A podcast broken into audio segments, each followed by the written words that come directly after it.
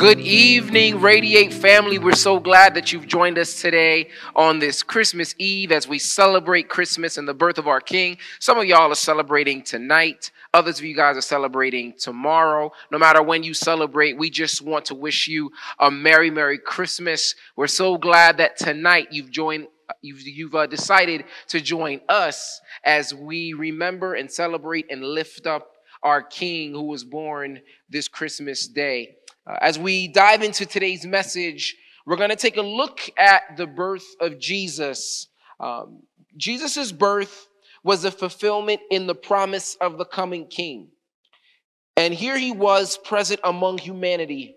It was a glorious moment in human history, a moment that would ultimately change the course of our human and spiritual lives forever. As we look at his birth, we are honing in specifically on the impact of this new baby, this new king's presence, and what it had, the impact that it had on some characters that were within the story. And those characters today are the Magi. Now, the Magi have come to play a popular role in secular narratives of the uh, in secular narratives of the Christmas story. Uh, songs and stories have been told and written and sang about them. And in some religious and cultural traditions, specific days have been designated as days of honor and remembrance for these magi, often called kings. You know, we three kings of Orient are, right? And I think there's a uh, Los Reyes holiday that is celebrated in specific uh, Latino communities, right? Um, but the Magi teach us something about what it means to respond to the presence of the Messiah. Their response to the Messiah on earth is, is, is a demonstration and an example of what we need to do and how we must respond to the presence of the Messiah in our lives. Some time ago, there was this song written by Tamela Mann that said, Take me to the King, right? And a lot of us knew that song and what it was about. And, and, and what I hear from the Magi as we get into the text is they're saying, Take us to the king. Take us to this baby. Take me to the king. And this message today intends to do just that to take us or take me, take ourselves to the king and help us have a new mindset and way of thinking about the presence of King Jesus, the Messiah, in our lives. Uh, we have already read through Matthew chapter 2, um, and some things really stuck out to me as we see this journey of being taken to the presence of the King or being in the presence of the King. And on this Christmas day, I want to highlight five things that we're going to jump through really quickly about what it means for the king to reside both on earth and in our lives. And the first thing that stands out is hearts that are compelled to worship the king. As we read the scripture, it's important to understand the place that these wise men are in and the, and the position that they find themselves in when we greet them and we meet them for the first time in, uh, in Matthew chapter 2, verses 1 and 2. And I'm going to read verse 2 really quickly for you. It says, Where is the one who has been who was born king of the Jews? We saw his star when it rose and have come to worship him. Listen to their language. We have come to worship the king. These wise men found it paramount not only to be in the presence of the king, but to honor him. There was a sense of internal determination. They felt compelled to go to the king. As a youngster, I loved watching the Discovery Channel and TLC, the Learning Channel. Uh, and one of my favorite things to learn about was animals. Side note, if you didn't know about me today, I actually uh, really wanted to be a zoologist for a long time. and then a marine biologist for a really long time, and then a bunch of diff- a bunch of different other scientist things. I thought I've always thought science was really cool, and what I thought was really cool about animals was the understanding of pheromones. Uh, that pheromones, what what are pheromones? Pheromones are biological chem- chemicals that send signals uh, to other animals of the same species, and those pheromones serve two roles or two purposes. One was to communicate a need or desire, and the second to compel other animals to act on that desire. Okay, so a pheromone did two things. Ready?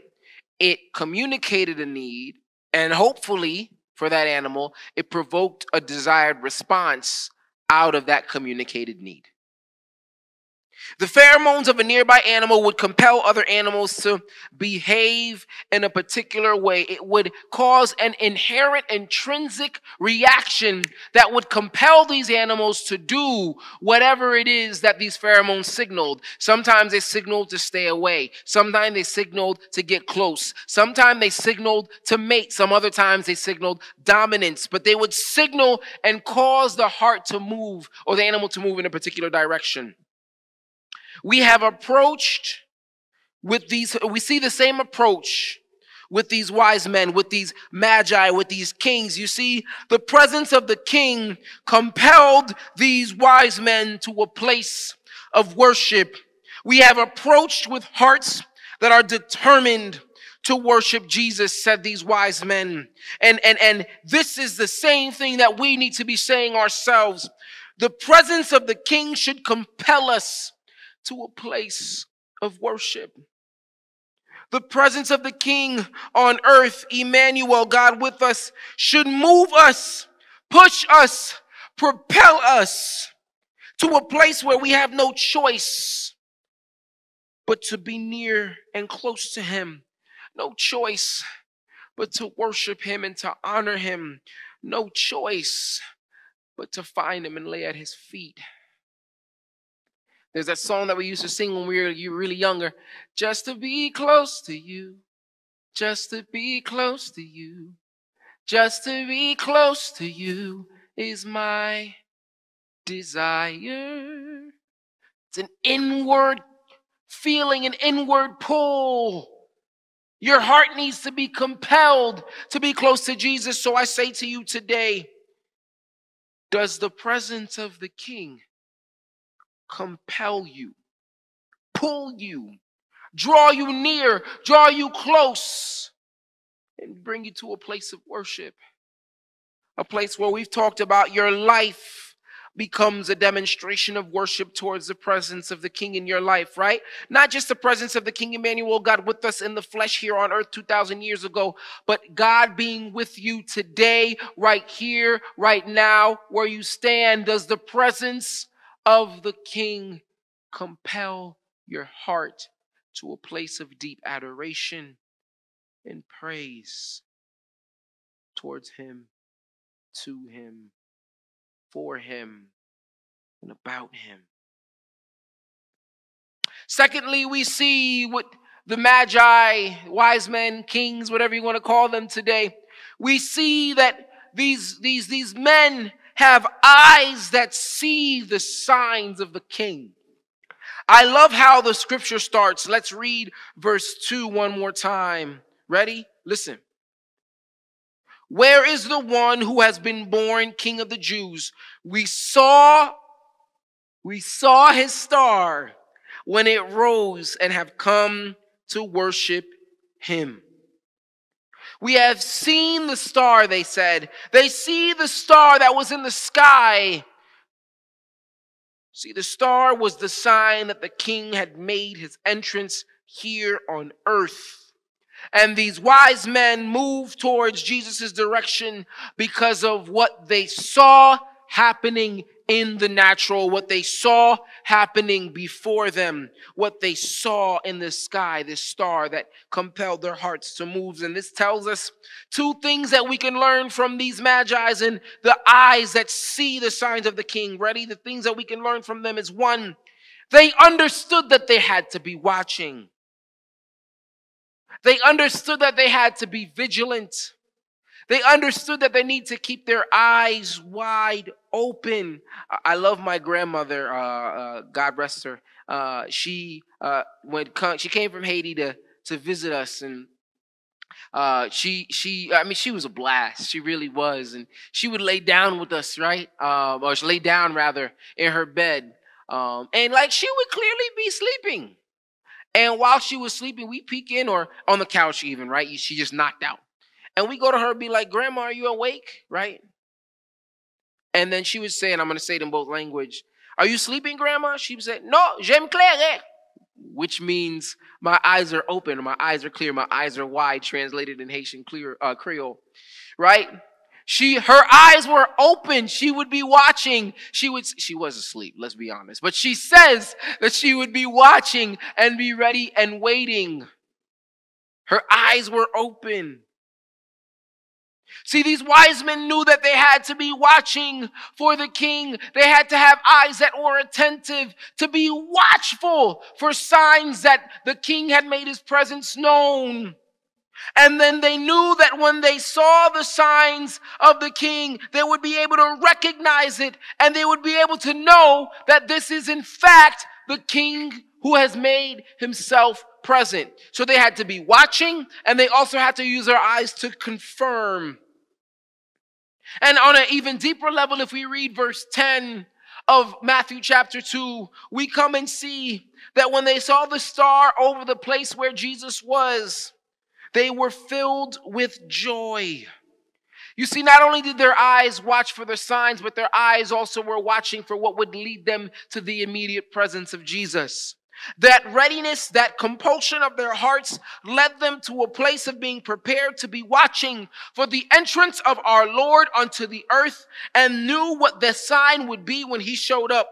You see, too often we are oblivious to the king's entrance into our lives. We get so preoccupied with other stuff that we miss the signs that Jesus is near or here because our eyes, both the natural and the spiritual eyes, aren't watching acutely enough for the signs that the Lord has entered in. Our focus is somewhere else. We're preoccupied.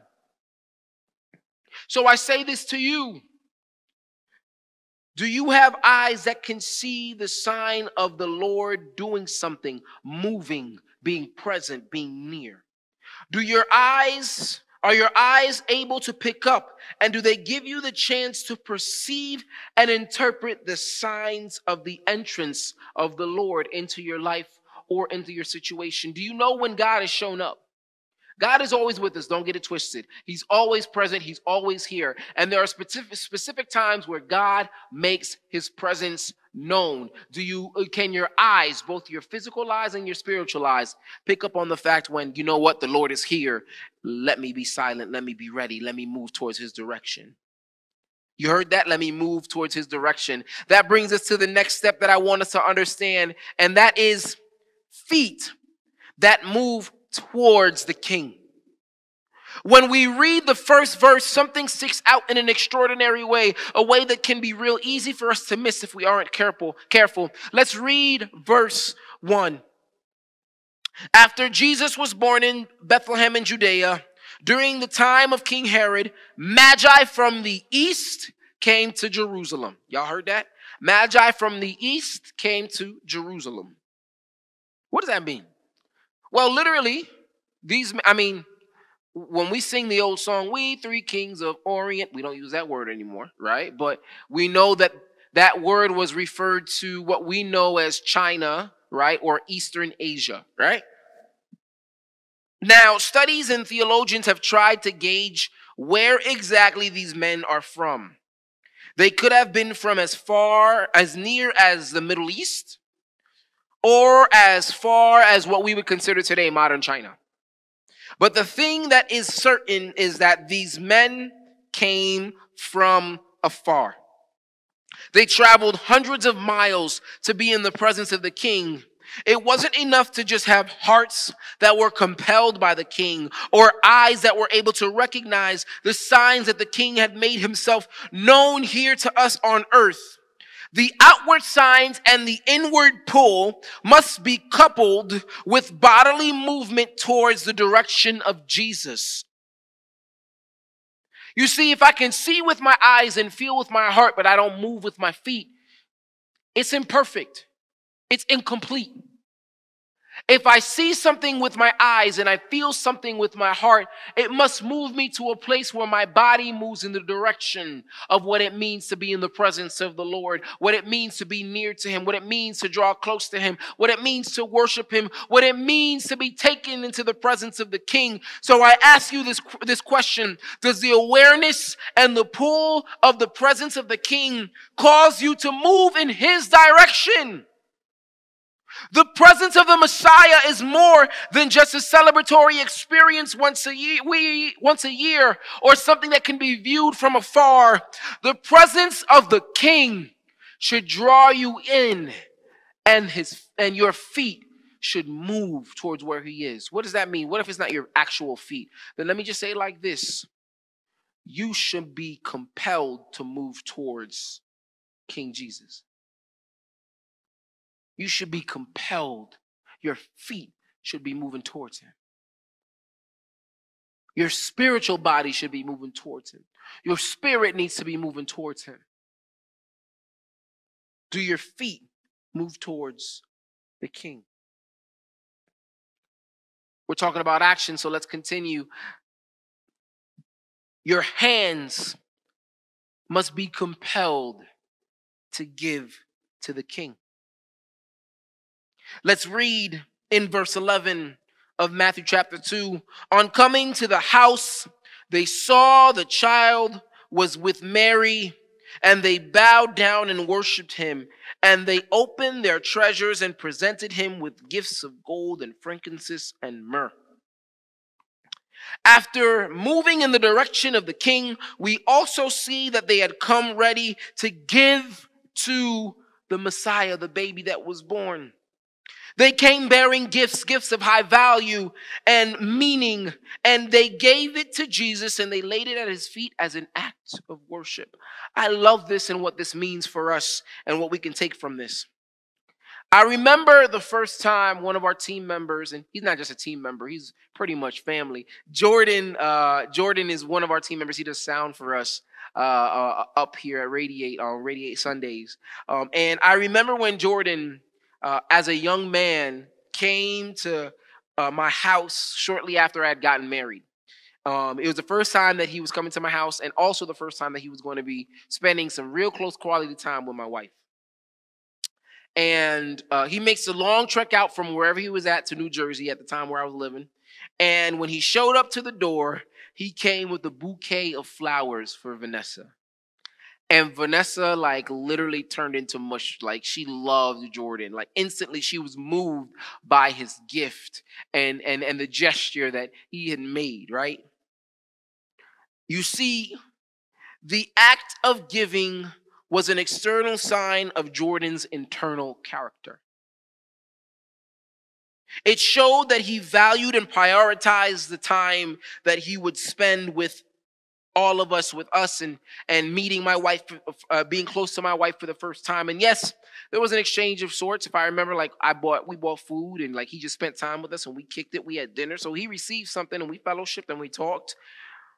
But his intention was to give first. When you come to the king be ready to give now, don't get it twisted. The Magi gave gifts, and there was meaning and even prophecy behind the gifts that they gave. But when we talk about giving, we aren't talking about just physical or monetary things. The most important thing that you can give to the king is yourself in worship, in relationship, in submission.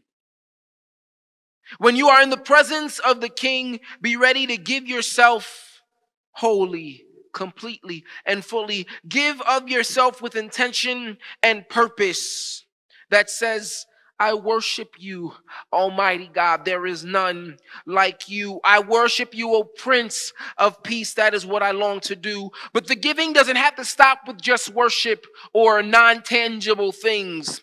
It can also mean that we actively give to the kingdom and to our community. Remember what Jesus says about what happens when we give. Not only when we give to Jesus directly or give to the church or the body directly, but what happens when we give to those in need in an act of worship. Jesus actually says, You do so. When you do so, you actually give to me. When you give to the least of these, you give to me. And finally, souls that are changed by the king. Number five. When we read verse 12 to get it, we need to read verse 12 to get a grasp of what's being spoken and what's going on here, right? So we already read verse 11, read verse 11, and we see that uh, the, the, the, the wise men, these magi, these three kings, had gone to Jesus, bore gifts, lay at his feet, adorned him in worship. They, they, they, their hearts were compelled, their eyes had seen, their feet had moved, their hands gave. But now in verse 12, we see something specific. But God warned them in a dream not to go back to Herod. So they returned to their country on a different road. These men had an encounter with the Lord, an encounter with the Almighty King. One so powerful that after the encounter, God actually speaks to them and it leads them to a change of heart and mind. These men were filled with joy and worship after being in the presence of the king and adorning him with gifts. After this experience, God says, now that you've had an encounter with my son, the Messiah, you can't go back to the way you used to be. You can't go back the way you came. You can't return to the same old, same old. You can no longer do what was once expected of you. You can't go back. Now, to be upfront, there is no biblical text here that says, and the Magi came to the knowledge and understanding of what it means to have Jesus in their hearts and were transformed from the inside out. There's no text that says that, right? So I'm not going to act like I officially know. But what I can say and what I strongly believe is that these men were inwardly changed by the encounter that they had with Jesus because it was expressed through their outer behavior. After being in the presence of Jesus, God speaks, tells them, You can't go back and return the old way, the way that King Herod wants you to go. Instead, you have to go somewhere else. And guess what they do? They end up changing their direction. After being in the presence of Jesus, they were going to do one thing and instead did something completely different. That change was marked by the change in their choice and their behavior. I know that we are expected to go back and report what we've seen is probably going through their minds. I know we're supposed to go back there and go back to Herod and tell him what exactly we saw, but we encountered the Messiah. We encountered heaven on earth. We can't go back the same way we came. The king's presence changed their minds and the hearts of the magi, which led them to a place where they changed their choices, behaviors, and plans. Folks, do you allow for the presence of the king to be more than just a bodily and emotional experience? Do you give it the chance to change your heart and mind and ultimately change your decisions, behaviors, and plans? The presence of the king changes you. And the change that Jesus brought when he came into, and the change that Jesus brings when we come into a life of alignment and worship causes us to change our behaviors and our choices. Your encounter with the king should compel you to change and keep you from going back to the same old, same old. And don't get it twisted, we're not perfect. I know we're not perfect. But there should still be an inward pull that keeps you from wanting to go back. I know sometimes the flesh is weak. I know, I get it. But is that pull there? Is that desire there? Is that change still there? Y'all, Jesus came.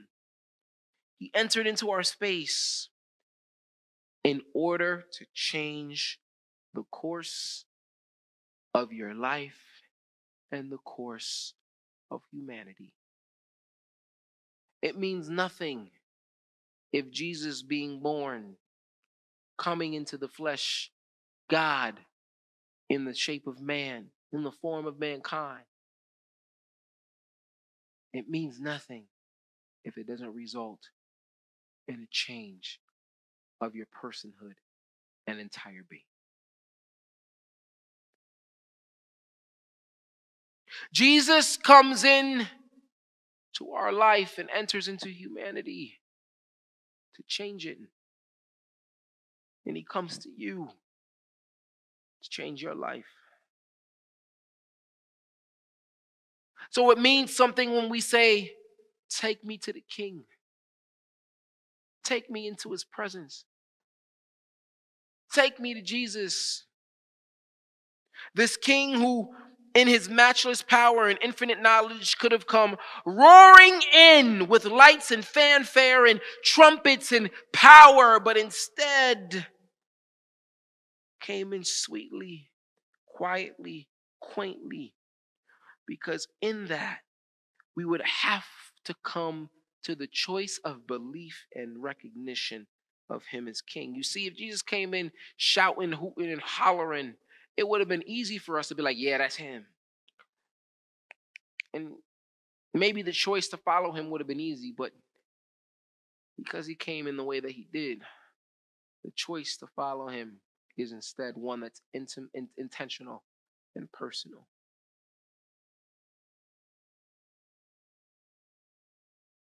This Christmas, Jesus is the king.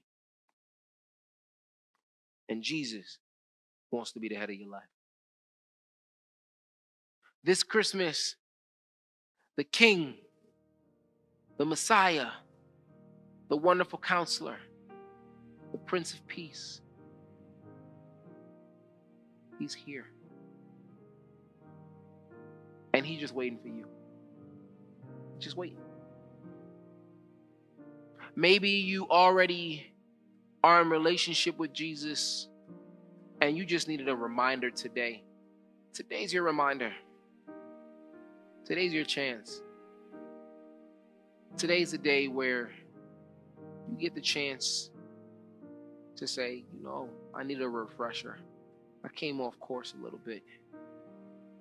But take me to the King.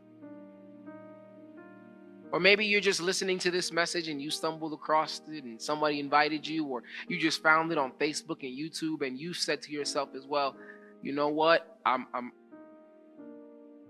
I think my heart's being compelled. This is your moment. This is your chance to be taken to the king. Maybe you're saying, Take me to the king.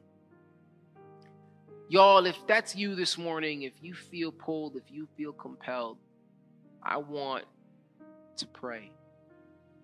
Let's can we do that together? I think we all need to say to ourselves on this Christmas, take me to the King. As we look at the end of 2021 and get ready to go into 2022, we don't know what's going to pop off. We don't know what's going to happen.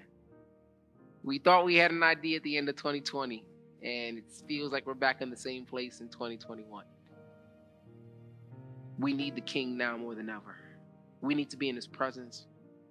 We need hearts that are pulled towards Him. We need eyes that can see Him moving and working, feet that move towards His direction, hands that give, and a soul that is changed.